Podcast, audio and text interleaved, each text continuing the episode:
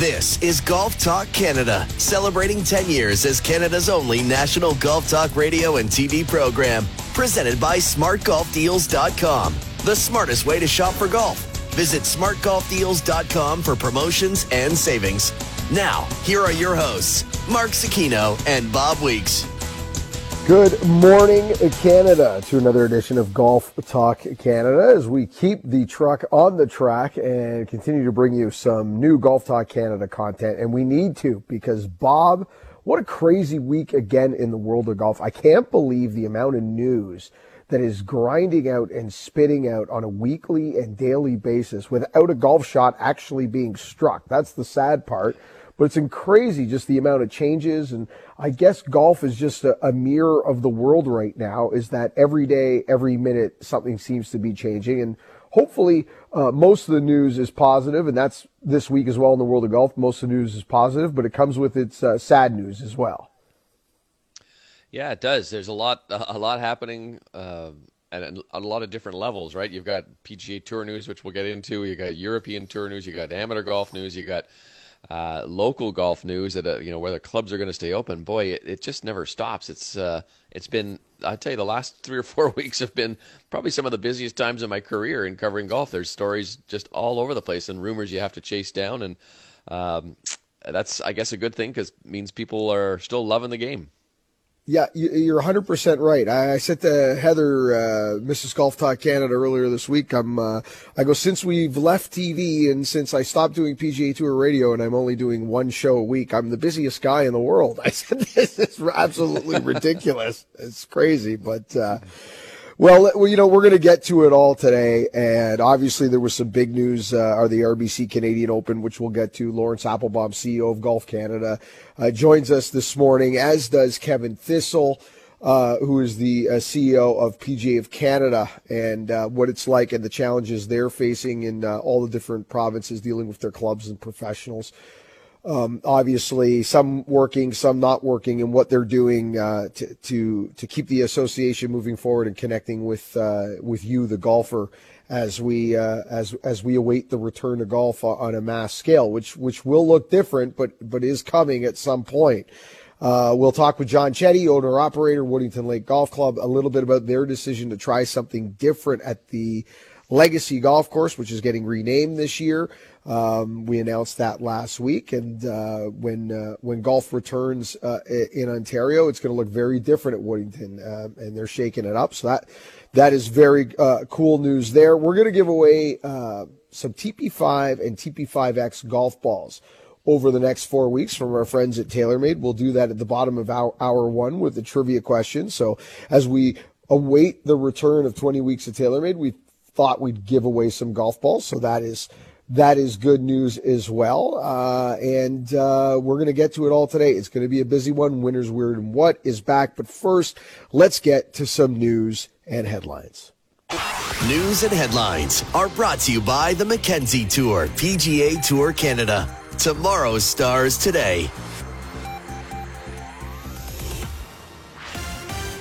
All right, Bob. Obviously, June, a big month for the world of golf because right now, PGA Tour and many of its uh, major tours around it pinpointing June as the restart to their schedule. There's going to be a lot of changes. Obviously, the big one uh, we'll get to RBC Canadian Open, and in our next segment, we will break down the details of the PGA Tour. But on a global scale, it looks like professional golf makes a major leap forward right now, targeting the middle of June. I think the operative word there should be if, because I think this is a, a very optimistic uh, date. I think there's still a lot of things that have to be worked out, which I'm I'm confident the tour can do. Um, uh, Jay Monahan said yesterday that they're going to have to bring in some kind of testing for everyone who's there. And I had a, a piece uh, that I went up yesterday on tsn.ca talking about just how many people it's going to take to run a golf tournament, even when you don't have fans. So um, you know, it's a, it's a it's if you're a golf fan, if you're a sports fan, I think the fact that they've announced that they're going to try and come back in June is great news because we're all looking for something fresh and new, and um, it's great to be watching all these old Masters and and, and different uh, tournaments, highlights and things. But uh, but live golf would be great if they can do it safely. Yeah, of course, and everything they've announced uh, has been underlined as if we can do it safety uh, safely, if we can test. And Jay Monahan is actually part of the uh, Bring Back the Economy task force, uh, along with Michael um, um, Whan from the LPGA Tour as well. So uh, you know, they're, they're there, they're on top of this. To your point, Bob, I was on multiple PGA Tour production calls this week as part of the radio team, and there's a still there's still just a lot up in the air even for us. Um, will we have a full team for each event? Will we be on the ground or in a studio? Uh, will will they divide the team to limit the amount of bodies if we are on the ground? Uh, same those same questions are being asked for TV as well from a production standpoint. Is, is a TV production when the tour returns? Is it going to look more like a Korn Ferry tour production, or is it going to look like a typical PGA Tour uh, production? And I guess for our listeners who don't understand what I'm talking about, there's you know when you go to a Korn Ferry event, it's you know it's half the bodies, a third the cameras. You don't get all the cranes and whatnot that you would get at a regular PGA Tour event. The size is quite shrunk. I wonder if we're going to see something like that when golf returns. Yeah, it's it's certainly going to be interesting how they do it. Um, you know, they've talked about how you can kind of coordinate people at different parts of the golf course at different times so they don't bunch up. Uh, but there's still a lot of lot of places where I don't know how you how you do it. But uh, I mean, something as simple as the caddy handing the, the player the club, there's an interaction. So as long as they're all uh, as long as they're all healthy, it's fine, I guess. And and then you have to kind of pick up the traveling road show and put it on the road and go to the next tournament, which also brings into some some factors of travel and things. So as I mentioned, a lot of uh, a lot of questions still. Excuse me.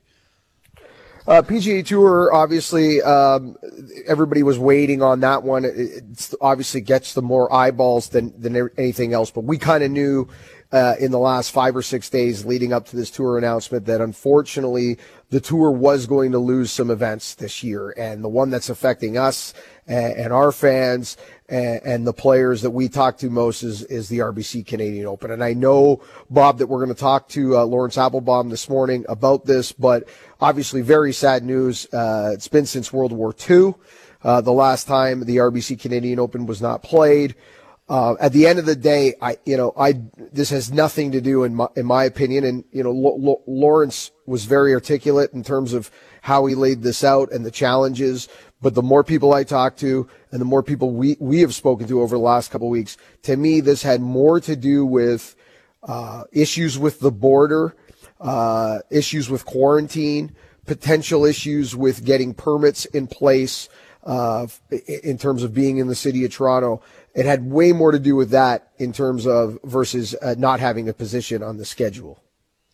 Yeah, they, you know, I talked to a number of people associated with the tournament this week, and they did look at possibilities of moving it, finding another date for it. Could you hold it in September? But there's just so many unknowns in terms of how long the travel regulations and restrictions will be in place.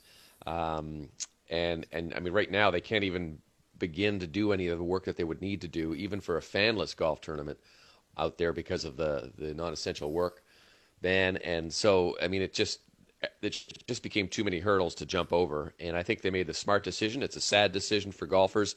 It's a sad decision for a lot of people who are like volunteers. Who you know, I know people who volunteered for for for many many years, or people who are going to come to their first uh, Canadian Open. Um, I, I was struck by the fact that if you talk to a lot of our PGA Tour pros, you know, some of the ones from the, this side of the country anyway, all had a first visit at the at Glen Abbey, perhaps. So maybe you know that's something that people are going to miss out on. But at the end of the day, it just you just couldn't risk putting it on and and, and having a um, I don't know having no players there for one thing. They'd have to be in quarantine. But uh, it's a tough decision, but it's the right decision. Now we should also mention that uh, that all major tours are targeting June, and there's going to be some changes in Winter's Weird and What. We're going to get us some changes in the European Tour. Uh, we're still waiting on formal announcements from PGA Tour Canada. Uh, Korn Ferry will kickstart in June. Uh, Bob, uh, interesting as well. Were you surprised at um, you know, obviously the Canadian Open we're going to lose this year, but we, you know, we both feel that's going to come back and be healthy and, and right where it was in 2021 because we have the momentum and we have the right people in place and we certainly have the right defending champion, et cetera, et cetera. But uh, there are some major major, uh, I guess, losses in, in this COVID 19. One of them being is that the, the Greenbrier, which had five five more years left on its PGA Tour schedule is gone for good. Was was that a surprise to you that a tournament like the Greenbrier, uh, which seemed to have you know some decent momentum, then it had a, a, change in the schedule and it certainly lost a bit of, of of what it had going for it, and now is gone for good. Yeah, it did. It sort of had a steady fall from grace. It was uh, a pretty popular event, had a good spot in the calendar, and then, as you said, dropped down. Um, was going to be in an awkward spot, and I I've understand that the uh, the resort itself is like a lot of travel and tourism places is obviously suffering quite severely with uh, the pandemic restrictions. So um, I think it wanted to get out of the deal, and the PGA Tour said, "Okay, we'll let you get out of the deal." And uh, it was supposed to go through, I think, 2025, but um, they've come to a, a, parting mutual agreement. So it's sad to see the Greenbrier go. It's a historical place, and I always think of Sam Snead when I think of the Greenbrier, but um, it's uh, it's off the schedule, and I'm sure they won't have any problem filling that spot when things get back to normal. And finally, before we go to break, Sergio and Angela G- Garcia uh, welcome their second child this week. So congratulations to Sergio and Angela. Enzo, Bob, Enzo Akins Garcia was born Enzo. on wow. April 10th. So it seems kind of weird, doesn't it? That like you sort of forget that the the real world is still going on, and and and the the there are people in hospitals having babies and uh, doing other things in, that hospitals do, not just uh, getting through the the, uh, the COVID nineteen pandemic. It's uh, it's nice to see a little bright spot like that, and congratulations well, to them. Yeah, completely. It is weird because you know, like, well, I should wish you a happy belated birthday as well. I know I texted you this week, but you and, and I have just gone through uh, birthdays in COVID, yeah. and it's weird to just have life go. And you know, I've got some weddings uh, this year up on my fridge, and I'm going, well, I guess those dates aren't happening, or they'll probably be right. postponed too. So it is, it is very, very strange times, and uh, and I don't think it's going to feel uh, normal for quite some time, but hopefully some little wins and some movement forward are coming uh, shortly, and maybe golf and the return of golf is a sign of that, which is very positive. Okay, Bob, we're going to take a break because on the other side, I want to break down the schedule a little bit more detail. Where does it start? Where does it end? And the first four tournaments are guaranteed without spectators, assuming they take place. Where could it go from there? We will jump headfirst into the PGA Tour schedule next. This is Golf Talk Canada.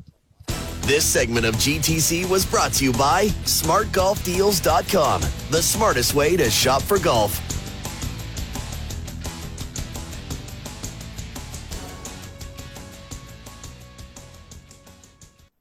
This is Golf Talk Canada, celebrating 10 years as Canada's only national golf talk radio and TV program. Presented by SmartGolfDeals.com this segment of GTC is brought to you by TaylorMade and the all new Sim and Sim Max drivers. Shape in motion. We reshape the drivers so you can reshape your game. Visit TaylorMadeGolf.ca to order yours today. Now, here are your hosts, Mark Zecchino and Bob Weeks. This is the longest I've gone without touching a golf club, Bob, I think, in a long time. I, I haven't even considered a golf. Well, I have hit some pitch shots in my backyard. And uh, but other than that, I, I haven't made a full swing in a long time. When's the last time you put the hand to grip, Bob? Um, we filmed our Just for Men commercials in Punta Cana just before everything kind of crashed down, just before the week before the Players Championship. So I guess that was the last time I did it. But I think this is, I think right now, I think we're in what week five now. I think this might be the longest stretch in about the last five to seven years where I haven't been in an airplane or a uh, hotel hands down. Yes, I didn't even think about that. Not even close. You're right, 100%. This is by far the longest stretch, for sure. Uh, you know, we're usually passing ships in the night at this point in the year between uh, exactly. uh, chasing the tour, chasing majors. You're, you're usually also adding uh, Brooke Henderson to your schedule on top of your PGA Tour schedule. So, yeah, this is, this is, and your commercials and, and whatnot. So, all right. Well, you know what? That hopefully this is all going to start again, Bob, and you can get back out on the road with me and the two of us can be exhausted and miserable together. So it starts at It starts June 11th. The Charles Schwab Challenge will kick off the PGA Tour season. We'll go to RBC Heritage, Travelers Championship, and then Rocket Mortgage Classic. Those are the first four events of the year. I was scheduled to work the Rocket Mortgage Classic, so I'm not sure if that's my first event of the year. And if it is, will I be there or will I be in the studio? I don't know. But what we do know, know Bob, is that those four events uh, for sure will be without uh, spectators. Then when we roll into the John Deere Classic, they will start to reevaluate whether spectators will be allowed back onto the golf course. I personally still feel that this might be pie in the sky thinking with spectators, but they're going to reevaluate it. John Deere Classic, Memorial, 3M in Minnesota, then a WGC FedEx event in July, the St. Jude Classic at the end of July into August. That's a double week event with the Barracuda Championship opposite field event for the players that did not make it to the FedEx St. Jude Classic. And then we get to what will be the first major championship of the year, the PGA Championship in San Francisco, August 6th to 9th. They will have this tournament with or without spectators. But Bob, this might be the first chance if we continue to see a decline, if we have flattened the curve, we see a decline. Some of the news that broke out of the medical world this week uh, with some of the uh, achievements they're finding with some uh, treatments, etc. If this trend continues, maybe the PGA Championship's the first time we see people on a golf course other than golfers. Yeah, I don't know. It's uh, there's still, as I say, a lot of questions here how they're going to do this. Um, I think it's going to be interesting to see a golf tournament with no fans when they broadcast it. Talked to a couple of players over the last few weeks, and they were sort of saying it was going to be strange. It would be like going back to their college days when they played events and there were no nobody there, and you'd you know you hit a great shot, you expect to hear a, applause, but you won't hear anything. Um, that's going to be a strange one. I, I I think to start off with, and again, you know, it's still going to be a lot of people on the grounds because you still still need a lot of people to run the golf tournament even without fans. You might not need the souvenir shop or the burger stand, uh, but you need walking scores, you need security, you need people to uh, uh, to to run the, um, the, drive the evacuation vans. You need people to put some water out in the course for the players, uh, caddies and players. Will they let coaches? Will they let their players bring their wives uh, or girlfriends or both? Just kidding. Um, it's, it's well, we we've both seen that, Bob. yeah, exactly. But but that part is going to be interesting, and then you know what what is going to be the litmus test? What's what's the defining um, bridge that will allow fans to come back in? When can they say, "Yep, okay"? You know, there are some events that you just can't imagine not having fans there, and the biggest one to me would be the Ryder Cup. You know, you just I don't know how you could have that, and they've said they probably won't have it without fans, but. Um, but what do you do if if uh, they're still in lockdown and things? So there's that. There's, also the whole aspect of travel right now, not even just between states, but between uh, borders. So so if if you've got players who are uh, not in the United States right now and they need to quarantine to get in or whatever. Do they do that now, or do, how does that work out? I don't know. There's there's a, a lot of questions, but um, as you said, I think the schedule itself is very interesting in terms of where they're going, how they're going to get there, and and how condensed it's going to be in terms of uh, of big championships when we start to get to, towards towards the fall. Well, I completely agree with you when it comes to the Ryder Cup as well. If there's one tournament that and one event that needs fan participation energy on the golf course. It's the Ryder Cup. Uh, a lot of these other championships, although it'll be weird and it might be different for the players, golf is a wonderful made for TV sport. In fact, uh, you know, even though the fan experience at a lot of these tournaments is, is exceptional and because the PGA tour uh, usually only comes to your town once a year. It's fantastic. But on a week to week basis, it's a wonderful television and radio product because we're able to follow everything happening on the golf course uh, instead of the whole or the group that you're just particularly following live. So from a TV standpoint, you know, I think it's it's it's fantastic. Uh, uh, but for from an event standpoint, if there's one that needs the people, it's got to be the Ryder Cup. So, and from a broadcast standpoint too, you know, I haven't really spoken to you about this, or we haven't talked about this on the air, but you know, it's it's different for the players. It's different for us as well. Like you're, you know, when you follow a group, you're following with, you know, sometimes with twenty thousand people following them. You you know the challenges of of trying to do your job when they're when you when there's you know I'm not exactly the tallest guy in the world, and I'm asked to call golf. I'm looking for high spots each day. I'm also looking for places to uh, to to block my voice so the players don't hear me. So my my job will change drastically as well. Um, after the PGA Championship, Bob, we get the final regular season event of the year, which is the Wyndham Championship. Then we head into the playoffs with the Northern, Northern Trust, BMW Championship, and Tour Championship. Now, they are reevaluating the playoffs and the point structure. They may have to change the point structure in the playoffs to, um, to allow for the change in the schedule. Uh, that they're, they're really evaluating the math here, reevaluating the math here to see does there need to be a one-time structure, a point structural change to the playoffs to make it a, a level playing field for everyone. Then we come out of the Tour Championship into the Safeway Open. Then we go U.S. Open, uh, Puntacana Championship, Ryder Cup, Sanderson Farms, Shriners Open. This is a bit of a head scratcher for me. Uh, Asian Swing still in the calendar. CJ Cup, Zozo Championship, WGC, HSBC China uh, uh, ch- ch- uh, Championship, Bermuda, Houston Masters, Masters in November, RSM, week off, Mayakoba Hero World Challenge. So it is jam packed. It is cramped. We don't know when we're going to get spectators. Uh, we don't know if the Ryder Cup's going to have spectators. We, we, we believe so. We're hoping it has it. Uh, but there are some strange ones here. And uh, it's going to be busy, Bob. It's it's going to be like you and I have said this from the beginning. When the gun goes off, it's going to go off, and we're not going to take a breath. And something to note here: um, this is yet to be confirmed as well. But I've asked several people at the tour. As of right now, the way this is leaning, the 2020, the, basically the 2021 FedEx Cup, so next year's FedEx Cup season and FedEx Cup winner will play six majors because the U.S. Open and the Masters from this year will count towards next year's FedEx Cup, which means it'll be a six major FedEx Cup season. Yeah, you could be. Uh, you could imagine winning six majors in one season. They talk about the Grand Slam.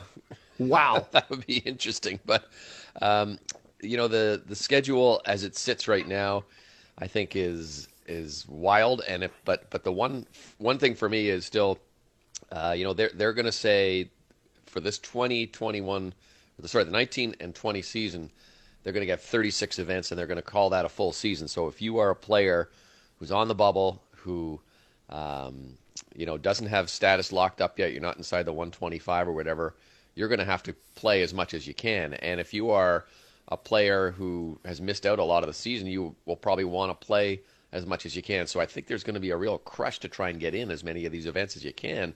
And if I'm a if I'm a guy like uh, let's say a Roger Sloan who's sat out for a while and hasn't been playing all that well, and I, I want to try and have a chance to save my season and save my card, you know, I've already missed ten good chances to do that, and uh, and now I've only got uh, so many to do. It sort of it almost seems unfair. It almost seems like you know one tournament can change a season around, and you've just lopped off ten of those opportunities for for a lot of those players. Yeah, it's it's going to be a challenge, and it's going to be something that you know we, the best players in the world will always be able to get into wherever they want. And like you said, Bob, if you're tr- trying to keep status, trying to get starts. Um, it's going to be challenging. The good news is there is some opposite field events, which will help a bit. Uh, but boy, when you get a chance to put the ball on the ground, uh, you better play well. It really makes those starts that you do get even more important because you're not going to get as many chances. Well, all right, on the other side, Laurence Applebaum, CEO of Golf Canada, uh, sat with Bob and I, uh, broke down the challenges that face the RBC Canadian Open and face golf in the country right now as the news of the RBC Canadian Open as it was canceled this week for the first time since World War II as part of the restart to the PGA Tour's schedule. On the other side, Laurence joins us. This is Golf Talk Canada.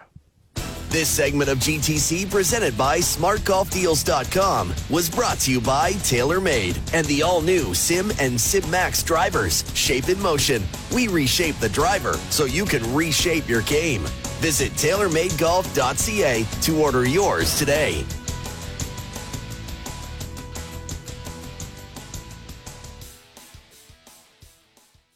This is Golf Talk Canada, celebrating 10 years as Canada's only national golf talk radio and TV program, presented by SmartGolfDeals.com. This segment of GTC is brought to you by WeatherTech Canada, Canada's leader in automotive accessories, including DigiFit Floor Liner, the most advanced concept in floor protection today. Visit WeatherTech.ca.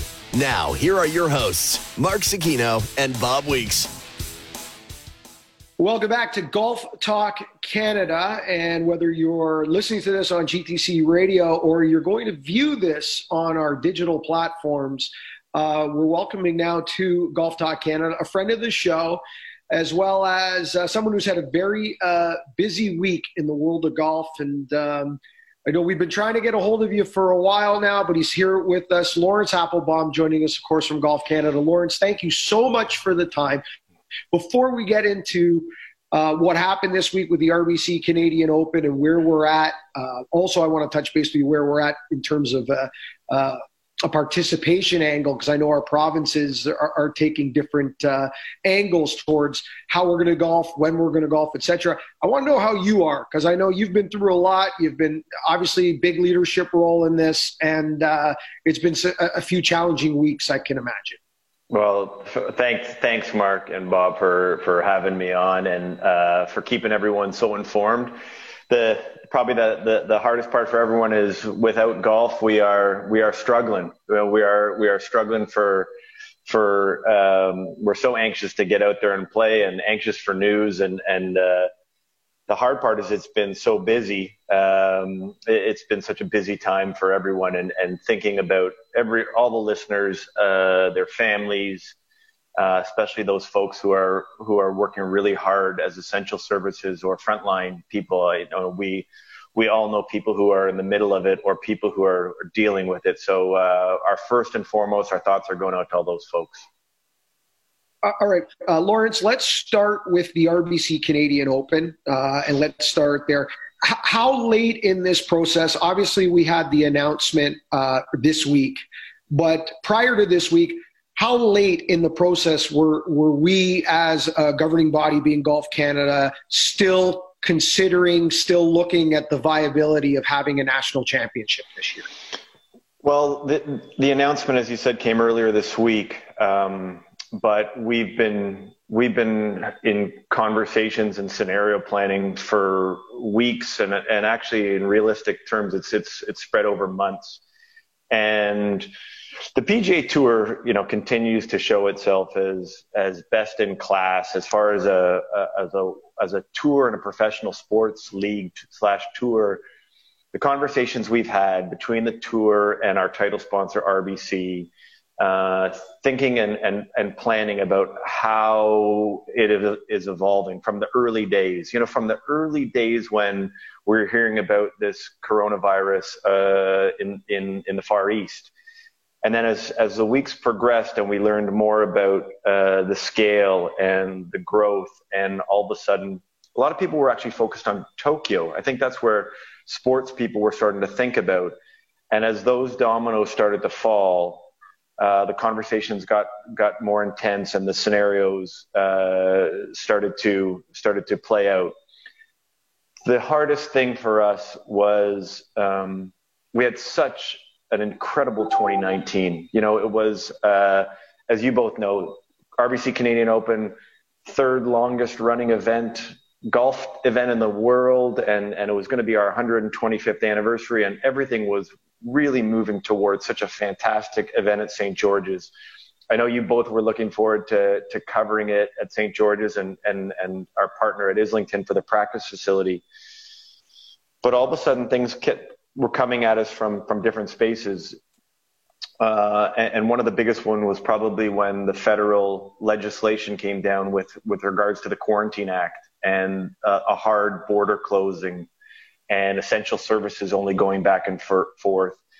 And then when it came down to the mandatory isolation, which is today still in place, we don't know how long that will last, but the idea that anyone coming over the border, which would include all of the PGA Tour players, uh, caddies, their player support team, even the Canadians uh, who, who are based down in Florida or, or based in, in the US, I should say, would have to do 14 day isolation. It just was one of those things that just became untenable for us to, to really manage. When when you uh, when you look at it now, um, and I think I asked you this question earlier in the week. It's easy to sort of say, "Oh well, it's sad. There's you know the players won't be coming up here, the fans won't be coming up here," but there's a whole network of people um, that were planning to, to help out in some kind of way here, whether they be volunteers or vendors or, um, you know, some kid. I was, I think I mentioned to you how Mike Weir talks about the first time he came to the Canadian Open, the first time he saw a professional golf tournament was at the Canadian Open at Glen Abbey many years ago. So the cancellation doesn't just affect uh, the players and, and, and their caddies. It's, it's pretty wide ranging, isn't it? Can you give us an idea of that? Yeah, uh, I, I, mean the the, the emotion uh, that that uh, sort of really is the, the the utter disappointment. You know, it's been it's been gutting for us, and I've been getting letters, uh, uh, mostly emails and texts. But I got a letter, an email today from a, a volunteer who had done it for 25 years, and this would be this would be you know a, a, a seminal moment when you're 25 years volunteering. We have we had 1,800 volunteers signed up for this year. And amongst those folks, you know, there are, a lot of them are, are, are retired or in an older demographic and, and, and they look forward to this as a highlight. And, and this, this, this gentleman said, you know, this would have been my 25th year. I was looking forward to being, you know, getting the 25 year celebration. And he's like, I know it won't be this year, but it's going to be next year. and, and I was really encouraged by that positivity and, and the look because we are, hoping and, and our goal is to be uh, putting it on at St. George's and, and Islington next year in 2021. Um, but I think about those people. I think about the vendors. I think about the suppliers. I think about uh, the media folks who, especially those in the golf media, who this is our major. You know, someone said this was yeah, Mackenzie Hughes. I think said this is my major, and um, how well so many of them were playing. Nick winning. Um, you know, uh, Rory talking very consistently about returning and defending, and all those players that had St. George's, you know, circled on their calendar. So, yeah, I feel for I feel for the fans, I feel for our, our players, and, and and obviously for the organizations, not only Golf Canada and and RBC, but all the organizations that really look forward to this. So, um, yeah, it's it's a it's a big disappointment and and I, I I'm I'm sort of thinking about you guys as well and how you guys feel about. Uh, you both were there in 2010. Uh, uh, Mark was trying to qualify that year, if we recall. It, it didn't go as well as we all had hoped. Do you remember, Mark? You know, started with a birdie, and then we should have just. Uh, after that, it, after that, it went sideways. After that opening birdie, for sure. Um, Laurence, like last year was, uh, you know, I'm very been very open that it was the the best Canadian Open I've ever been a part of in any capacity. It was a just a grand slam home run. You alluded to 2021. Um, I know there's still some T's uh, to cross and I's to dot, and I'm sure work to be done. And there's also no guarantees that the world is going to be what the new normal will be by the time we get to 2021. All that aside, just from a confidence level, how confident are you right now to say that what we had planned in 2020 will be able to take place at St. George's in 2021? Well, a, a lot of these things, um, I think, depend so much on momentum. And uh, we, we had we had this incredible momentum with the event. Uh, all of our metrics and all of our indicators. We had these two incredible um, concerts with uh, RBCX. We had Chainsmokers coming on Friday night. We had Keith Urban coming on Saturday night. We had uh, Richview Collegiate, which was going to be a, a, you know phenomenal. Um, uh, you know, you know, I want to. What Richview Collegiate is a, is obviously Bob's uh, alma mater. I can't. I don't know what the team name was. What's the team name? The Saints. The Saints of Richview Collegiate, of course. You know, we were looking forward to that being a site. So we had such momentum going, and that was wonderful. Um, and then we couldn't have picked a better host club uh, for the main event in St. George's. You know, arguably one of our finest locations and, and always number one, number two, number top, top one or two in the country. And then what Islington had done as a practice facility as a place for the players and a place for the caddies and a place for the range, the reconstruction that they were in the process of together with those two clubs, we're continuing to work towards the momentum for can we believe we're going to have, you know, 13 months to build and what we had our, you know, one of the, one of the members had said, you know, it was our dream to bring the golf tournament here and we're still going to have that dream. I feel really confident about we're going to get there. Um, but we're going to work really hard with, with both memberships and both clubs to do that. And, you know, I, I do have to mention the city of Toronto uh, and the province is both parties. They've, they've been behind what we've been doing. I think Mayor Tory has been doing an exceptional job trying to manage this crisis. And, and, similarly at the provincial level, I think Doug Ford has done a very admirable job at this in this state of emergency. They've directed uh, efforts towards health and medical services. They've directed things appropriately. Um, it's it's a, it's about saving lives and people's health. But both those parties have been great, and and you know we just hope that uh, everything will continue forward I felt a momentum shift happen this week. I don't know if you guys felt it, but it felt like things, the data was starting to point in the right direction. Uh, I'm optimistic uh, more in the last 24, 40 hours than I've been in a while. So that's really good. Uh, Laurence, in addition to the RBC Canadian Open, which is, I know, been the, the focal point for the last little bit, you guys run a whole bunch of other tournaments. You've got the Canadian Amateur, both men's and women's, the seniors, the juniors. You've also got in September the CP uh, Women's Open out at Shaughnessy Golf and Country Club. Is this sort of a never ending trail as the weeks and, and months go on where you have to kind of keep looking at, at what's possible and what isn't? Yeah, I think it's a great question, Bob. Um, our professional championship schedule uh, bookends the summer. You know, the RBC Canadian Open, the start of summer, and and Labor Day weekend was actually going to be the is planned for the September long weekend uh, in Vancouver at Shaughnessy. And we got some great indications. British Columbia as a as a province has not closed. Um, we have we have not. Um, we've been able to continue playing golf uh, with incredible protocols that that, that those golf clubs are putting in place. I heard Mr. Scully was on a was on a, a bike trip to go out to British Columbia because he could still play there, but I'm not sure if that uh, bike trip has happened or not. But um, I'm, I'm hearing good indications of of uh, what's going on in in, in uh, the Lower Mainland and British Columbia. Um, the LPGA Tour obviously has has updated their schedule as well, and um, with some adjustments of keeping things um, in North America.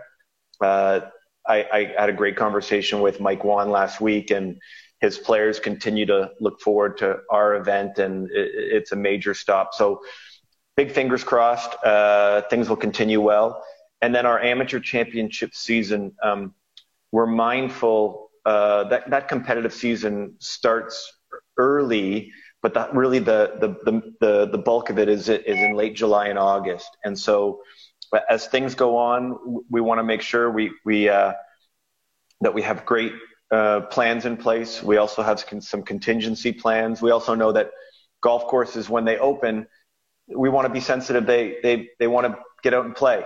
They want to get out and play, and and, and also make sure that uh, it, it's a receptive environment for people and people traveling into these places. But uh, one of the first calls we did get yesterday when we announced um, the RBC Canadian Open move to uh, cancellation was from the men's amateur winner who's uh, who wanted to check in on his exemption and make sure he was still good for 2021. so we really appreciated uh, him to remind us uh, how much he was looking forward to. So.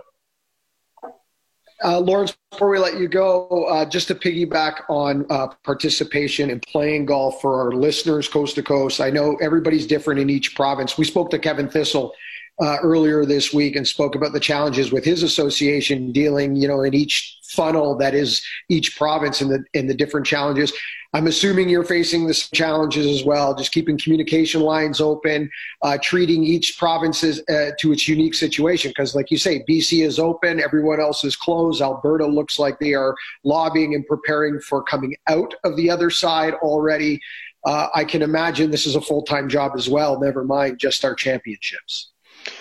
Well, I, I, think that that's probably one of the uh, most important issues that we're dealing with right now, and and um, uh, golf as a sport is um, we're rule followers. You know, um, it, it, it, it, it has a a cadence and a protocol that lends itself well for the recovery. It also lends itself well for all the reasons that we love the sport is uh, big wide open spaces, natural physical distancing, all those great things that I think is going to be really bode well for our return.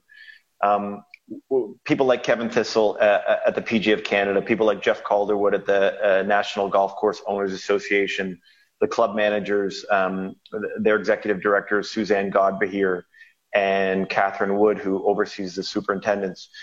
We've had weekly calls. Um, we've had great collaboration. Uh, we want to work with our, we, have continued uh, our work with medical health experts across the country, and particularly on a provincial level in helping us get back to recreational normal, normalcy when it's safe. You know, we, we, we know that a lot of people are really in tough moments and we want to, we're completely mindful of that, but we also want to have those protocols in place. So a small shout out to, um, our team at Golf Canada and all the teams uh, at golf clubs around the country who've been working on these protocols um, we have a resource page at golfcanada.ca, which um, helps people know the protocols that are being put in place, the preparations that are being made, and I can promise you that everyone is going to be ready uh, when it's safe to play golf again. And I know you guys are are itching for it. Um, we miss it. We miss. Uh, we, we, we're we're we're sad about the RBC Canadian Open,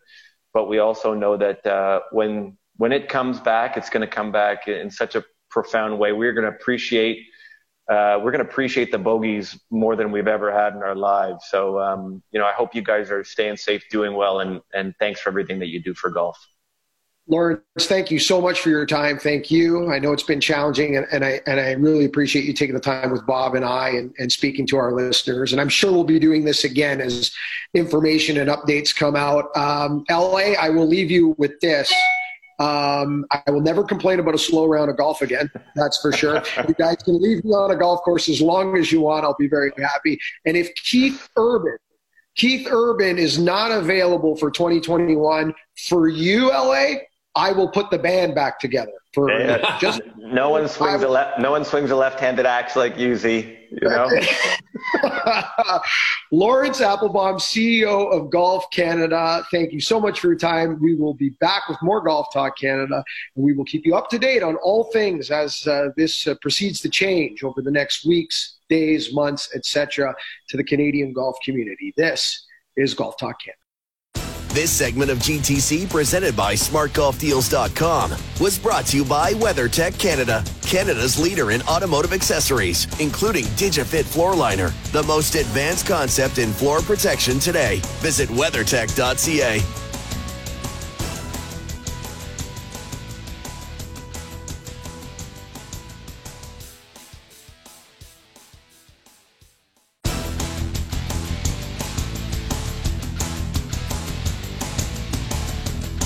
Welcome back to GTC as we wrap up a very busy hour one, crazy hour two coming up. Kevin Thistle, CEO, uh, PGA of Canada, John Chetty, owner operator, Woodington Lake Golf Club, will highlight that contest and the changes happening at Woodington Lake. And winners where to what also coming up with Scully time in hour two of GTC. But before we leave you for hour one, we're going to give away some TaylorMade golf clubs. Excuse me, TaylorMade golf balls. TaylorMade golf clubs will happen in 20 weeks of TaylorMade which were uh, awaiting the return of GTC TV to kick off 20 weeks of TaylorMade. We should have some news in the next couple weeks on Golf Talk Canada TV. And don't forget our video podcast drops every Wednesday around lunchtime on tsn.ca. This week we had uh, uh, Laurence Apple, excuse me, uh, Kevin Thistle join us. Uh, we have guests. Bob and I hit topics that we don't normally talk about here on Golf Talk Canada Radio. It's a lot of fun. TSN.ca, the Golf Talk Canada video podcast. Lots of news coming this week as well from GTC, so stay on top of everything. Let's give away some TaylorMade golf balls. Hit us up on Twitter. We will draw the winning answers on Monday. Hit us up on Twitter at Golf Talk Canada. Brooke Henderson won the Lotte Championship last year by four shots this time. She won her ninth career victory, and she won by four shots a year ago this past week. We want to know how many tournaments has Brooke Henderson won by four shots or more? How many has she won by four shots? There are several tournaments that she has won by four shots. We want to know how many tournaments she has won by four shots. Hit us up at Golf Talk Canada for your chance to win a dozen TP5 or TP5X golf balls. We'll do this for the next four weeks. She won by four shots a year ago at the Lotte Championship. It was her ninth career victory. How many times has she won by four shots on the LPGA Tour? We want the answer. Hit us up at Golf Talk Canada for that one. Next hour, Kevin Thistle, PGA of Canada, winners, weird and what? Scully time, John Chetty, Woodington Lake Golf Club with the changes and the contest happening at their legacy golf course for 2020. Thank you so much for listening. Remember, first good decision on the golf course, it always starts in the closet. This is Golf Talk Canada, celebrating 10 years as Canada's only national golf talk radio and TV program, presented by smartgolfdeals.com. This segment of GTC is brought to you by Woodington Lake Golf Club, proud home of the Mackenzie Tour PGA Tour Canada's Ontario Open. For membership information or to book tee times and special events, visit woodingtonlake.com. Now, here are your hosts, Mark Zecchino and Bob Weeks. Welcome back to Golf Talk Canada, hour two. Thank you to Laurence Applebaum for joining uh, Bob and I this week and uh, joining us in hour one of GTC. Jam packed hour two with Kevin Thistle, PGA of Canada, Scully Time, John Chetty, Woodington Lake Golf Club. So much to get to, but last week we brought back three dub. Winners, Weird and What returned, and it's here to stay. And this week, Bob, you have the tee. So, so what do I do? Just aim for the pond? No, you're not supposed to hit it into the water. But you hit it into the water. I know I hit it into the water. Well, why do they even have water if you're not supposed to hit it there? Because it's fun! We're having fun! Ah! Look, it went further than your ball. All right, Mark. My uh, winner this week is actually winners. It's a couple of uh, tour pros, and you know I love the European guys. They seem to be able to poke fun at each other quite a bit, and the two of the best at it are Lee Westwood and Ian Poulter, and they got into a little bit back and forth on Instagram this week. Uh, Lee Westwood started off by posting a picture of him without his shirt on in his gym at his home. It looks like, and he was doing lifting some weights, and he was in. It looks pretty pretty ripped up. I got to say.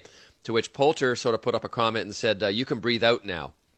And after that, after that, after that, Westwood responded and said, "Yeah, Poulter, you should be focusing on leg day." So not not to be uh, not to be totally beaten up because he does have pretty chi- uh, little uh, chicken legs.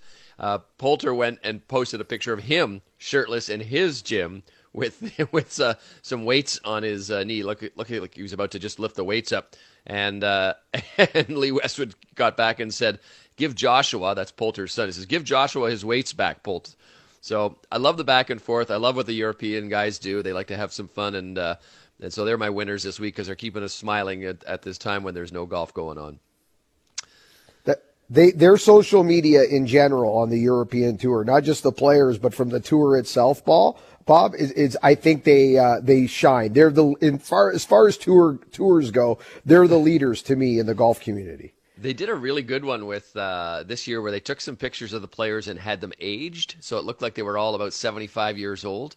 And if you can find it, just search European Tour on uh, on Twitter, and it is unbelievable how how old they look and how good they look. I mean, in terms of how, how realistic it looks, it's. Uh, uh, I just hope that's not what they really look like when they get back to playing golf. my uh, my weird this week takes us out to Delta, British Columbia, where a uh, police report came in and it said uh, this is what it said. It said the off- officer spotted a vehicle heading northbound on 52nd Street in Tsawwassen at about 3 a.m. on April 14th. The officer was curious because it was a golf cart. So he activated his emergency equipment, pulled the vehicle over to check for the driver's insurance and license and sobriety. When he approached the cart, he actually did detect the distinct odor of liquor, and the driver at the time he also noticed that was wearing a bathrobe and slippers. So he, uh, he driving down a golf court down a city street. Anyway, he has been uh, put in uh, the the car, golf cart has been impounded. He's been charged with uh, drinking and driving. There is no joke about drinking and driving. I know we're laughing a little bit at the strange circumstances, but even if you're driving a golf cart, even if you're on the golf course, don't drink and drive, folks. But that's uh, that's the weird this week. That is, I love Bob. I, I love the fact that I said we're not trying to make light of this, but I love the fact that uh, if you take a, an entire year of Golf Talk Canada, the amount of drunken golf cart stories are incredible. It's like it's uh, it's scary, really.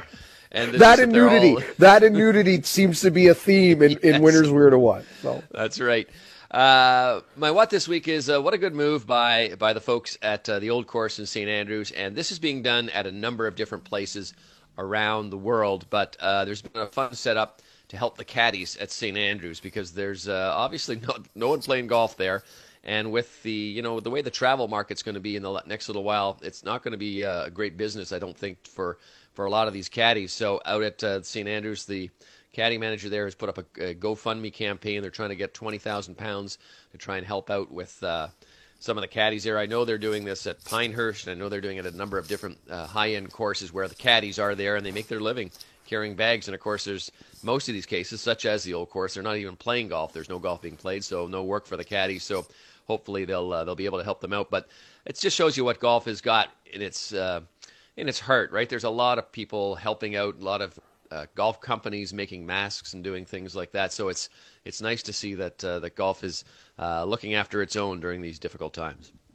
Yeah, certainly, Bob, and uh, it comes on the heels of the PGA of America fund that we talked about last week, and you know, in times like this, everybody's got to do a little something extra and do their part to keep the keep things moving downhill. We, you know, we've never been a part of anything like this in our lifetime, so uh, good on the people at St. Andrews. Yeah, and the two now, Mark, the uh, the, the tee is yours. I'll answer the question. You want answers? I think I'm entitled. You want answers? I want the truth. You can't handle the truth.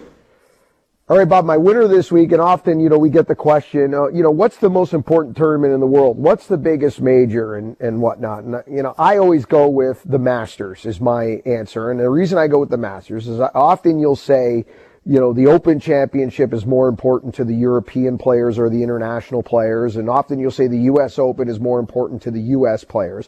But the one tournament that the entire world can agree on is the Masters. That's it's not owned by a country, it's not owned by an association. It's the Masters, the Masters tournament, owned and operated by the Augusta National Golf Club. And I love the pull that Augusta National Golf Club can have. It's like the world stops for the Masters. And this November, they've asked the local school, community in Augusta, North Augusta, Evans, Georgia, Aiken, Georgia to say, hey, uh, we need you to give the kids a fall break a November fall break. So forget March break, forget April break, which is what they usually get for the Masters. And they do this for two reasons. So the kids can volunteer at Augusta National and also so homeowners can rent out their homes to people visiting the area for Augusta. And you know what those home prices cost. People can pay for their mortgage almost for a year, uh, based on what they, uh, rent those homes for. So they have gone out and asked the community, local school boards, Bob, you're shutting down in November. They've agreed to get ready for Masters Week.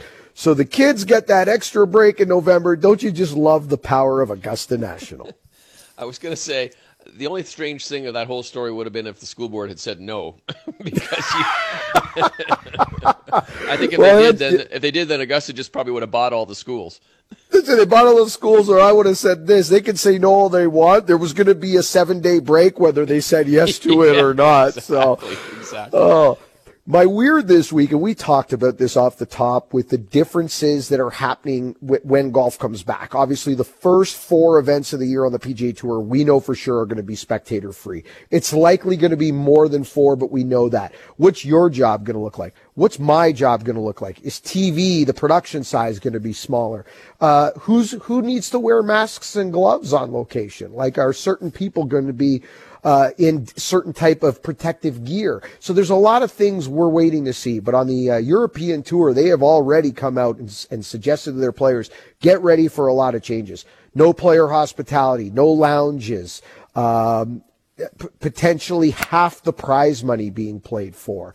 Uh, lots of changes coming on the European tour, and they've come out already and, and, and told their players that they might even be quarantined for 14 days, depending on what country they're going to be playing golf in on the European tour. You're going to have to be very selective on your schedule, Bob, because if you choose to go play at, say, country X for tournament Y, you might not be able to play again for another 14 days.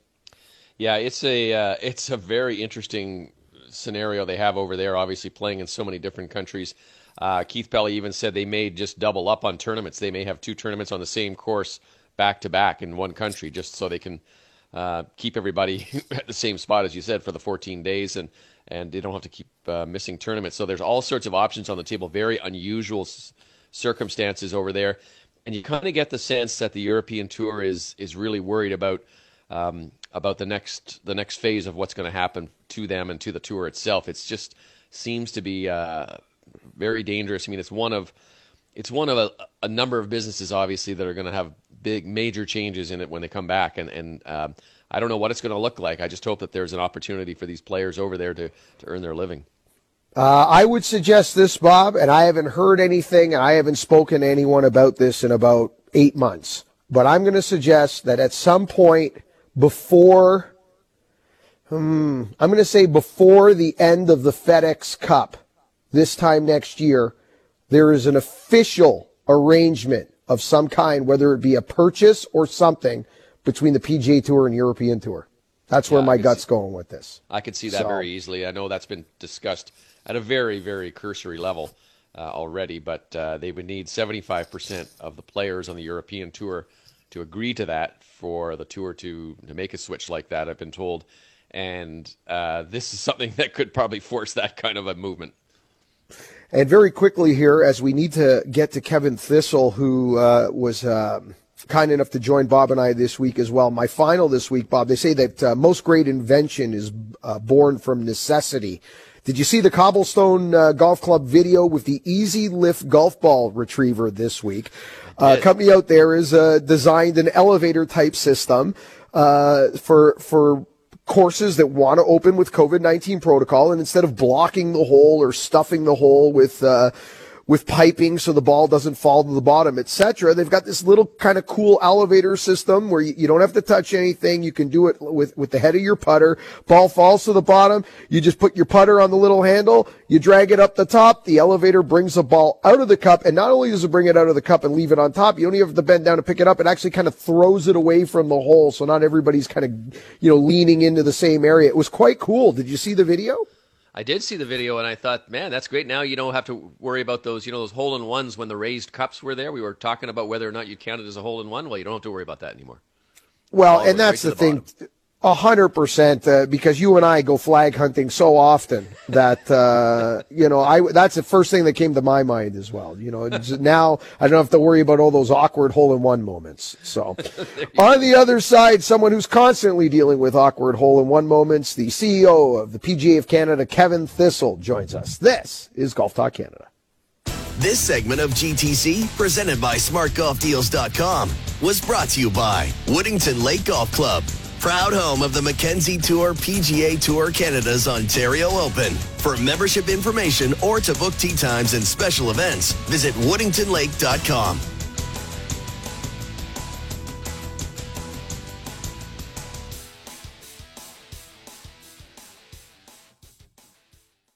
This is Golf Talk Canada, celebrating 10 years as Canada's only national golf talk radio and TV program. Presented by SmartGolfDeals.com. This segment of GTC is brought to you by Tourism Ireland. World class courses, spectacular locations. Whatever you're looking for in a golf holiday, Ireland has something for you. Visit GolfAwayTours.com to book your Irish golf adventure. Now, here are your hosts, Mark Zecchino and Bob Weeks. Welcome back to GTC. Earlier this week on the Golf Talk Canada video podcast that drops every Wednesday on tsn.ca around noon, we had the opportunity to catch up with our good friend Kevin Thistle, the CEO of PGA of Canada. Let's hear from Kevin Thistle. Bob and I now welcome in our, guest, our friend of Golf Talk Canada, Chief Executive Officer of the PGA of Canada, our good friend, Mr. Kevin Thistle. Kevin, good to see your face. Uh, before we jump into this, how are you feeling and how's your family feeling? Everybody good? Spirits are up and everyone's healthy? Yeah, everyone's great. Everyone's healthy. It's amazing. Uh, I keep saying it. It uh, you know, self isolation takes a little getting used to. The first week or two, I thought uh, it was going a little stir crazy, but I've, I've gotten to a good routine. So uh, so everyone's good, and that's the main thing. Uh, let's let's jump right into this because, well, obviously, some things you can plan for in life, and some things you can't. And and whoever saw anything like this coming? And I'm assuming there's a laundry list of challenges. But from your standpoint, being the the head of the association at a national level, it must be a challenge dealing with uh, the differences in the provinces right now and your members of associations in those provinces and, and what they're allowed to do, what they're not allowed to do. It, do they have income? Can they work? Uh, you know, obviously BC's playing golf. Alberta is going to prepare to try to play golf, and the rest of the country looks shut down. Yeah, it's amazing. Good question because we're in uh, contact. I, before this call, I was just on with uh, the PGA of Manitoba and uh, their NAGA partners. Uh, yesterday, I was on with Alberta and even Saskatchewan, who I'll be talking to tomorrow. It looks like Saskatchewan will be coming back online with some protocols in the near future. That's what we're hearing, anyways. But yeah, it's so different across the country. I mean, BC is golfing where the rest of the country is not. So it's just about the members, making sure that you know the members are safe, making sure we have all the programs in place for them to keep them connected and and uh, and keep them safe. That's the main thing right now. Kevin, how big a role right now is communication? Because it does seem that in all parts of our industry right now, it's just trying to make sure we're all singing from the same songbook and and maybe understanding some of the best practices there. You said you're you know, on a lot of Zoom calls right. and talking to different parts, but how how key is that part of it, the communication part? I think it's paramount. Right now, it's everything because you know there's a couple things like from communication. First of all, we want to make sure all of our members across Canada are safe. So we have this 24 hour a day, seven day a week. It's called Member Assistance Program. If they need to speak to someone about anything, I don't care if it's finance, I don't care if it's it's a, a gambling problem, I don't care if it's if it's um, a marital issue, they can pick up a phone and, and talk to someone because we've got to be connected. Also, uh, we put a lot of uh, our educational programs up on you know webinars for free because people need to feel that they're they're connected. Like you know, the first one I think 250 people signed up, and it's amazing to see the the out um, the outflowing of, of of collaboration. You know, I've been talking to NAG, I've been talking to GMs, I've been talking to supers, everyone. I've been talking to the PGs around the world, and there's there's so much information that we can all share and within within you know a province, within a country, all over the globe. So it's been great. Communication had to be ramped up, and it really has the last two months. Uh, speaking of communication, Kevin, we actually asked our audience about a week and a half ago if there was COVID pro- protocol in place in the province of Ontario or whatever province you happen to live in. Would you play golf? Our audience said 80% they'd want to get out there and play golf. But I've also spoken to superintendents. Some of them suggest they can have plans to keep their guys safe and have them working on opposite ends of the golf course. Other superintendents have told me that they don't see, see a way that they can keep separation. So it de- really depends on who you speak to. So, in that vein of communication, do you have a feeling from your membership as a whole as to, you know, do they feel like they want to get back to work right now? If they had that choice, would, would they make it? Do they feel comfortable making it? Right. I think there's there's mixed messages because you know there's there's some uh, people in the spectrum say close every golf course in the world. Then there's another side that says open every golf course in the world. And I think the underlying theme is that let's listen to the experts.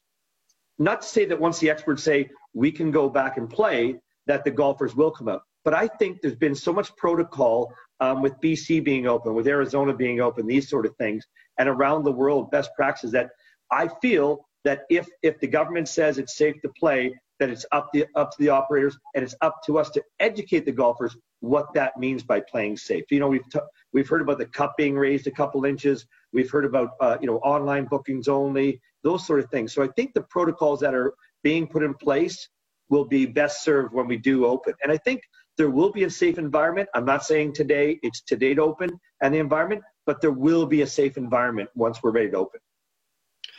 Uh, Kevin, I did see a really neat program that you've you've put in place now with uh, our friends at Match Play Marketing to try and give golf professionals who at this time of year are usually inundated with shipments coming into their pro shops as they open things up. Uh, they've got a lot of gear to sell, but they've got nobody coming into their pro shops. Tell us a little bit about this program that you put in place. Yeah, so there, there's some programs out there like you know, there's Shopify, etc. But our friends at Match Play had almost like a one-stop shop. What it is is any PGA of Canada professional across Canada can just join up. What they can do is they can sign up and they, they'll get like an online pro shop. And the great thing about the pro shop is it's you can sell to anyone, sell to your members. They can sign it back to their account. You can sell to the public and use their uh, credit cards. You know, curbside pickup, shipping. When they come up, open the trunk and and we'll, and we'll pop it in. That sort of thing. So it's really a way of um, you know, in the next couple weeks, every pro shop in essence will be somewhat full of inventory. How do we help our members service you know their membership or the public and sort of move that uh, you know move that uh, through the system. So it's a great way to hopefully help our suppliers, help our members, and also help the help the golfing public. It's just another way to to set up an online pro shop for those who don't have the wherewithal right now. It's a little one-stop shop. Kevin, you must be very proud of your association and their membership. I've got to tell you, a lot of them are obviously friends of mine, uh, you being one of them, but a lot, but a lot of your pros are also personal friends of mine. And I see a lot of great things they're doing online, lessons, way, uh, ways of communicating with their golf community. Um, they've really taken a cup half full approach, and, and most of them should be applauded for that. I, have got to say, it, it's uh, it's really good to see. Is there a story you'd like to share, or anything you've seen why we've been in lockdown from someone uh, who's maybe you know going above and beyond and connecting with their membership their their teaching uh, with in terms of lesson community etc just overall it's a positive story it is, and we're in the midst right now, and this is a, some, a learning we got from a couple, like I think it was Australia and South Africa. We're in the midst of calling every single member in Canada, every single member. We've got almost 3,600 members, so we've reached out, and you know what? You're hearing a lot of great stories. And, and Mark, thanks so much. I'm almost getting emotional because seriously, our pros during this time, they're, they're, they're, you know, their heads are up. They're very positive. When we came in, I was thinking, okay, lockdown mode, let's go. We've got to support them. But you know what? They're so proud to be a PGA member. And during this time, there's great stories. Like one quick story, Jacqueline Miller, you know, she's in self-isolation and, and not many people even know she couldn't see her little boy, you know, and that's their world, right? So all of a sudden, she she reached out to me and a couple of other pros and said, "Hey, I'm going to donate to the food bank because it, it, it breaks my heart if these kids can't have something to eat, especially during Easter, so whatever." So all of a sudden, that goes from one person to three person. I think we're at 300 people, and this is just Jacqueline Miller just asking a couple people to help. And between the PGA pros, suppliers, greenskeepers, general manager, everyone hopped on board. And there's hundreds of stories like that across Canada. So so very proud. And and during this time, you know, I'll, I'll tell you, the, the PGA Canada professionals, they're helping out their food banks. They're helping out, you know, um, uh, first line workers. I'm really very proud of them. Kevin, uh, in addition to all the work being done at the pro shop level and educational level, uh, PGA of Canada runs a lot of golf tournaments. And uh, right. one of my favorites and one of your favorites, of course, is the RBC Scramble presented by the Lincoln Motor Company. And yeah. I want to, uh, I, I just, you know, how do you plan for that? Are you just like the PGA Tour? You just have to kind of wait and see when you can get dates to fit tournaments in at certain times of the year. You're lucky that the scramble is, of course, late in the year, but but how do how do you sort of handle all that aspect of your job? Yeah, good point. I mean, uh, every zone right now is having tournaments, and they would have had tournaments in April and May. They've canceled those, of course. So we're talking about it daily. So with the RBC PGA Scramble right now, uh, we have canceled anything that was going to be a qualifier in April and May. You know, and there wasn't so many in April, of course, there was some, and then May. So those can be pushed back to later in the year. We're lucky. But there's going to come a time, if this doesn't get resolved too quickly, where we're like, okay, we're going to cancel June. June being one of your bigger months, of course. Now, we can still catch up, but there has to be one of those days where, you know what, if we do get golfing by, you know, in June sometime or July, there's no problem. A lot of the tournaments that were supposed to be ran early in the year, they'll just do them in June, July, or August. But the, the longer it goes on, like the PGA Tour, uh, the more you have to see that either certain ones will be canceled or certain ones can be delayed as long as they can.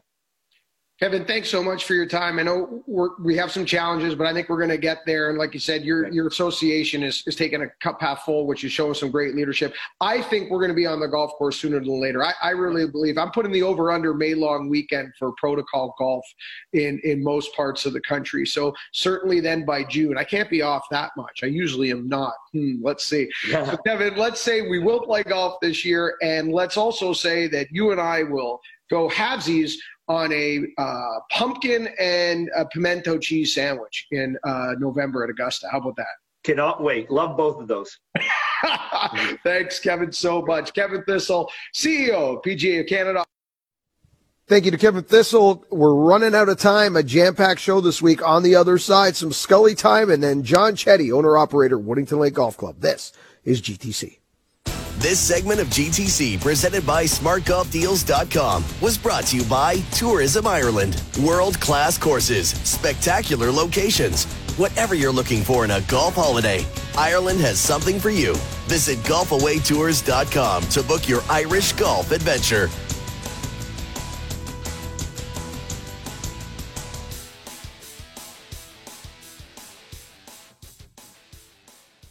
This is Golf Talk Canada, celebrating 10 years as Canada's only national golf talk radio and TV program, presented by SmartGolfDeals.com. This segment of GTC is brought to you by the Muskoka Bay Club. Live, stay, and play at our award-winning championship golf course. Visit MuskokaBayResort.com today. Now, here are your hosts, Mark Zecchino and Bob Weeks. Welcome back to Golf Talk Canada, a jam-packed edition. We still have John Chetty from Woodington Lake Golf Club coming up in our final segment. Uh, great contest we announced last week that we're going to jump into before the day is over, but welcoming in now master producer himself, Mr. Adam Scully. Skulls, a little Scully time. Thanks for the time. Scully, before we even get into this right now, uh, big hit, the workout videos. When, when are you dropping the next, uh, GTC, uh, workout video? Well, planning on uh, releasing the next video sometime today, getting my chief, uh, camera woman, my Mama Skull, getting ready to uh, to film. Uh, the, the first couple I've done have been stretches, but this time around we're going to do some core work, some strength training, and all you need is a hardwood floor and a pair of socks. That's where I'll leave the tease at that. All right, that sounds uh, awesome. Okay, as far as uh, schedule, I can't believe what we're asking Mama Scully and, and our loved ones to do in these times. Uh, oh yeah, it, it, you know everybody's taking on nine different roles. Uh, Skull, thoughts on that schedule when you saw it come out, and thoughts on you know I think I hate to say it, but but as we got closer to that announcement, we kind of saw the writing on the wall for the RBC. Yeah, 100%. You know, very unfortunate about the RBC Canadian Open, but really with all the travel restrictions, not much more you could do. Potentially, as you guys are mentioning, move it to September. But I mean, with, with the uncertainty of what the weather could be like here uh, in September, what the travel restrictions will be like at that point, uh, definitely the right thing to do. Looking forward to uh, very likely having the RBC Canadian Open back at St. George's in 2021. Looking at the schedule, obviously maybe a little optimistic, but it's it, it's it's a light at the end of the tunnel for us golf fans looking for some live content to see. Something I've looked at as well. You guys know me; I'm, I'm a big Tiger Woods fan. Um, when is he going to play? Are we going to see him if everything does go well and they, and they do play golf? Are we going to see him first at the Memorial? Is he going to go right to the majors and just play the majors and the FedEx Cup FedEx Cup playoffs? That's what I'm most curious about. How about you? It's you know it's uh, I, am interested to see all the Canadian guys who are there. I know Nick Taylor is actually heading back to Canada. I think tomorrow.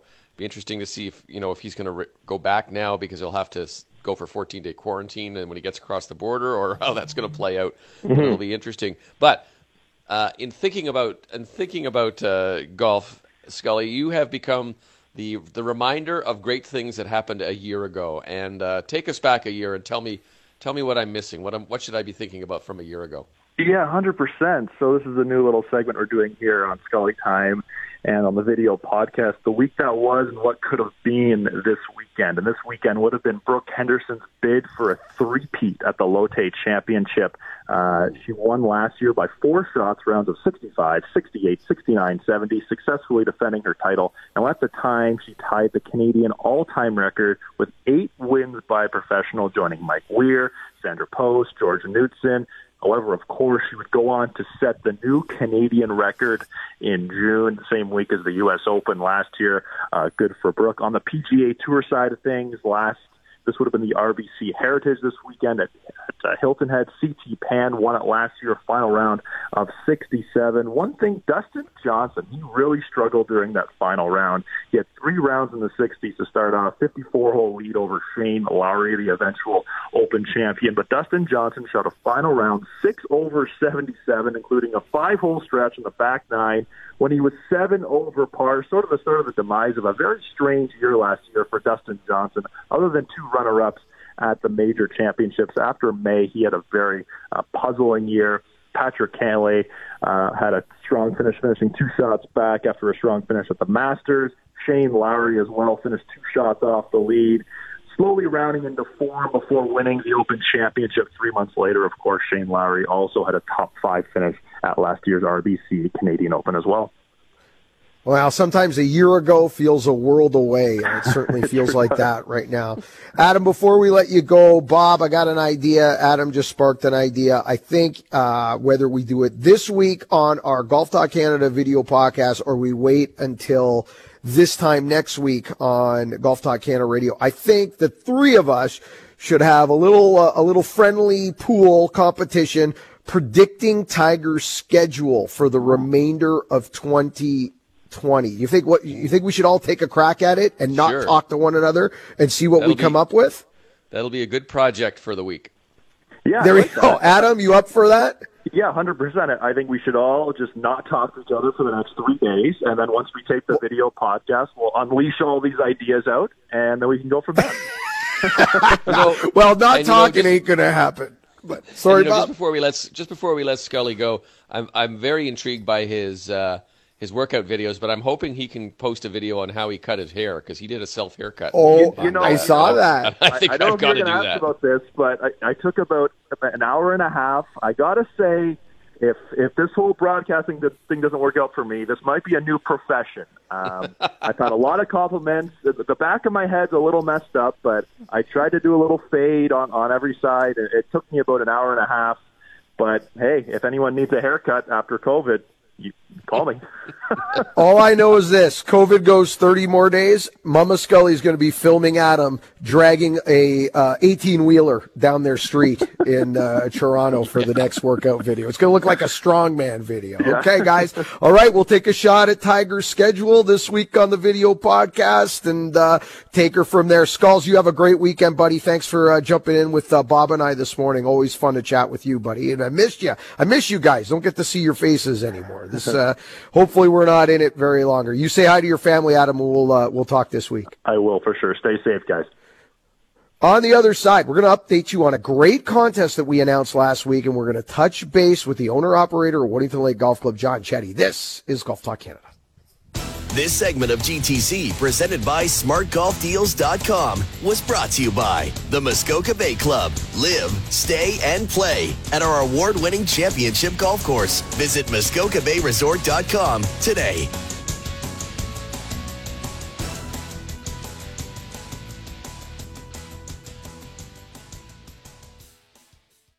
This is Golf Talk Canada, celebrating 10 years as Canada's only national golf talk radio and TV program, presented by SmartGolfDeals.com. This segment of GTC is brought to you by Adidas Golf, pushing the boundaries in golf footwear once again with the all-new Code Chaos, meant to challenge the definition of what a golf shoe can be. Visit adidas.ca. Now, here are your hosts, Mark Zecchino and Bob Weeks. Welcome back to a busy edition of GTC. If you missed hour one, don't forget to hit us up on Twitter. We asked you how many times Brooke Henderson has won an LPGA event by four shots. How many times? A year ago, she won her ninth LPGA Tour victory by four shots at the Lotte Championship.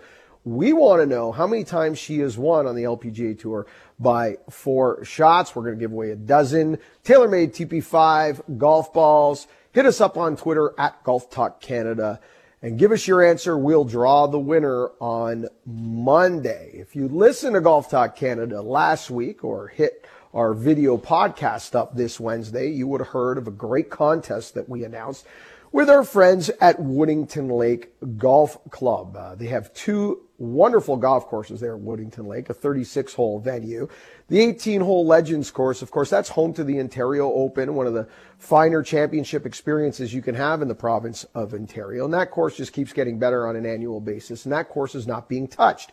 But owner operator John Chetty was thinking a little outside the box. What can we do on the legacy golf course in order to make it different, in order to introduce new people, new players to the game of golf, make it relaxed, make it a fun environment. So last week they decided why not split that 18 hole legacy course into two nine hole golf courses? And with that two nine hole golf courses, why don't we put two pins in every green? So theoretically, it's now a 36 hole golf course that you could play 9, 18, 27, 36, multiple combinations. And there's more to it. What they're trying to do is just take the stiffness out of the game and have a little fun. Now, I will preface this by saying their cup half full at Woodington Lake. Their positive thoughts produce positive shots. At no time are they considering or suggesting that COVID 19 isn't real uh, and that safety isn't first. Uh, we're just trying to think positive and we're just trying to say that eventually the world is going to come back to normal. And when it does come back to normal, Woodington Lake will be ready and will be leading the way with a lot of players in the golf community, some of which we've heard from today, like Laurence Applebaum and Kevin Thistle. We're going to need leaders and we're going to need positive people to get us on the other side of this. So by all means, don't think that they're not aware of that. This is uh, taking the cup half full approach and saying this is what we're going to do when the golf world is ready for it. Earlier this week, I had an opportunity to connect with John Chetty, owner and operator, Woodington Lake.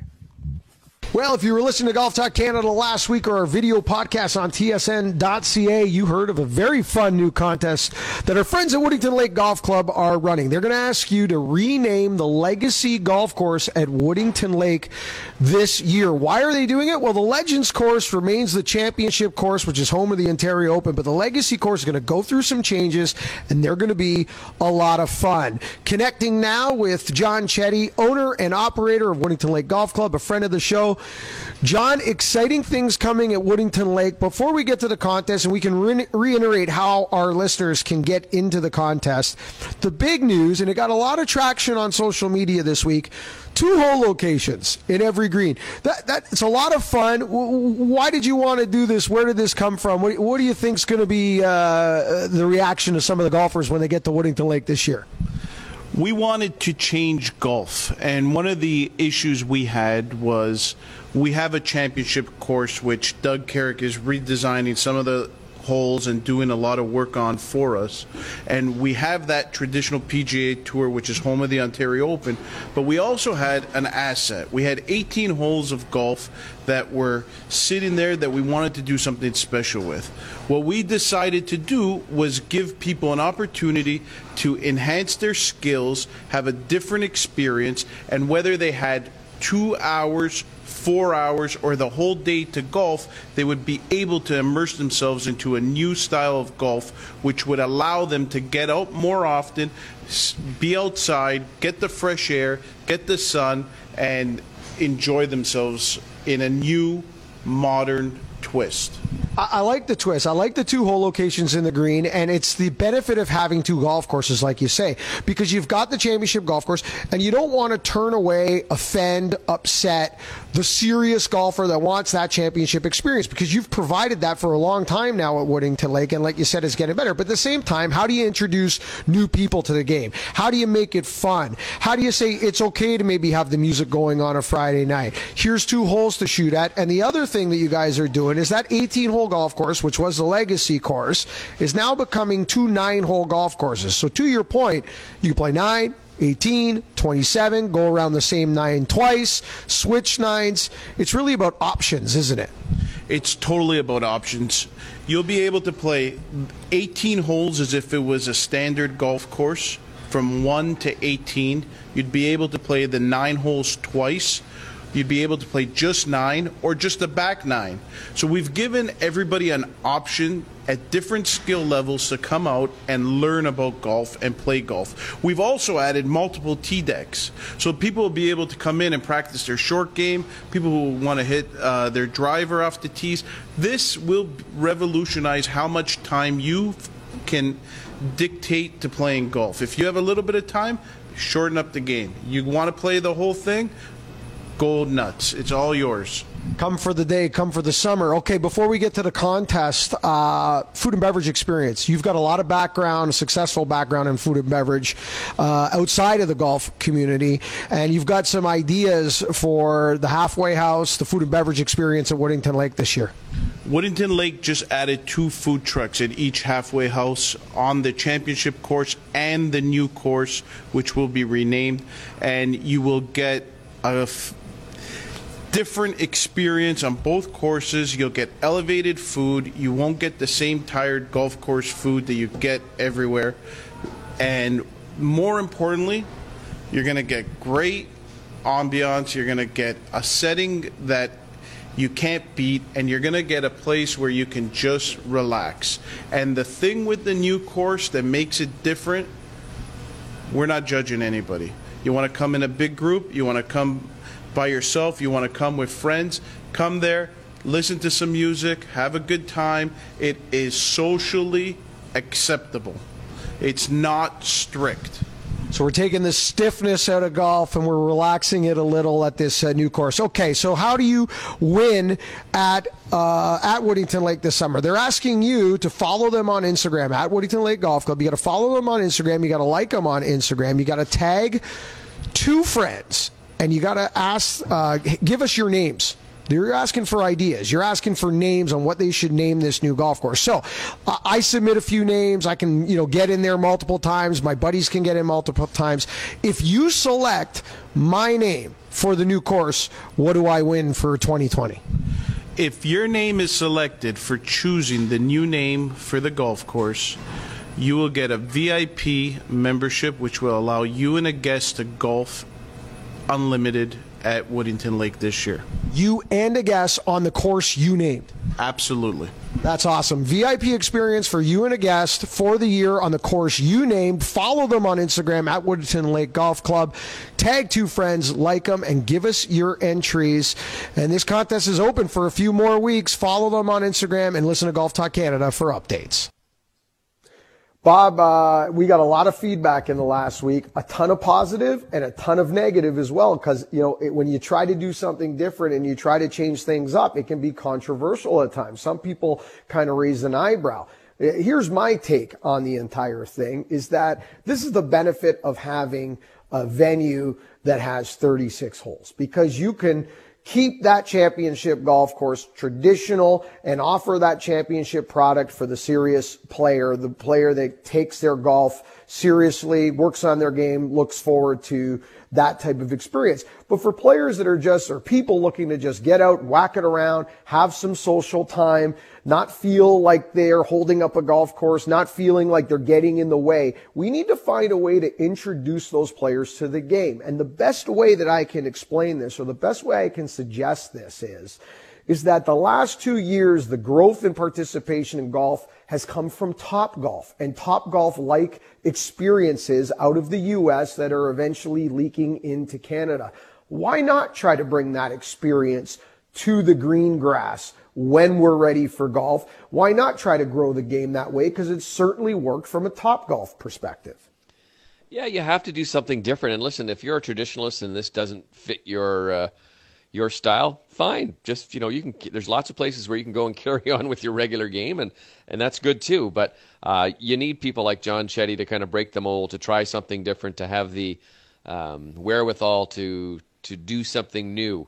And if it brings some people into the game, then he's going to benefit from it. We're all going to benefit from it. I don't think there's anything wrong with that. And uh, those naysayers that you were speaking about can, you know, they they can have their cake and they can go and eat it in their corner, and, and so can everybody else who wants to try it. But I like the idea. I like the analogy with a Top Golf. You're absolutely right. There's lots of people who are going to Top Golf and are are making the transition to saying, "Hey, this is fun. I'm going to try and play a real game of golf." So, um, good for John Chetty. Uh, Bob, what do you have coming up this week on TSN? You, you know, you and I have been so busy. I know you've probably got your eye on some things. Are you working on anything particular right now? Where's the next move? Or is it just, man, I got to be up every morning watching my Twitter feed, hammering the phones of the community, you know, because you know a story's about to break at any moment. Yeah, well, I'm working on a story, a little story about uh, how some of the golf companies are giving back by doing different things, and there's a lot of them out there. Some of them you just heard from today in terms of, of the PGA of Canada. Uh, so we're looking at that and a, a, good curling story that I've got. I know this is not this is a golf podcast. No, but, no, I want to hear uh, it. What, yeah, what, Kerri, let us know. Kerri Einarson, who is the skip of the Canadian champions, uh, who won the Scotties Tournament of Hearts, couldn't go to the World Championships because they were canceled. She's a frontline worker. She goes to work every day in a long-term care facility, uh, wearing the full PPE gear, and uh, it's quite a story about how she's managing hers and how how scared she feels a little bit about that. So we're going to do a big story on her probably tomorrow. And, and you know what, Bob? I'd be very curious to see too, just to, to your point on that, if we were to go coast to coast with Golf Talk Canada's radio audience and TV audience, I bet you there's a huge crossover of our listenership and viewership that are both golfers and curlers. No? Would you not suggest there's a huge percent? There's always there's always been a, a huge crossover, and I think there always will be as well, which is good. Their seasons interact, so you can go back and forth, summer, winter.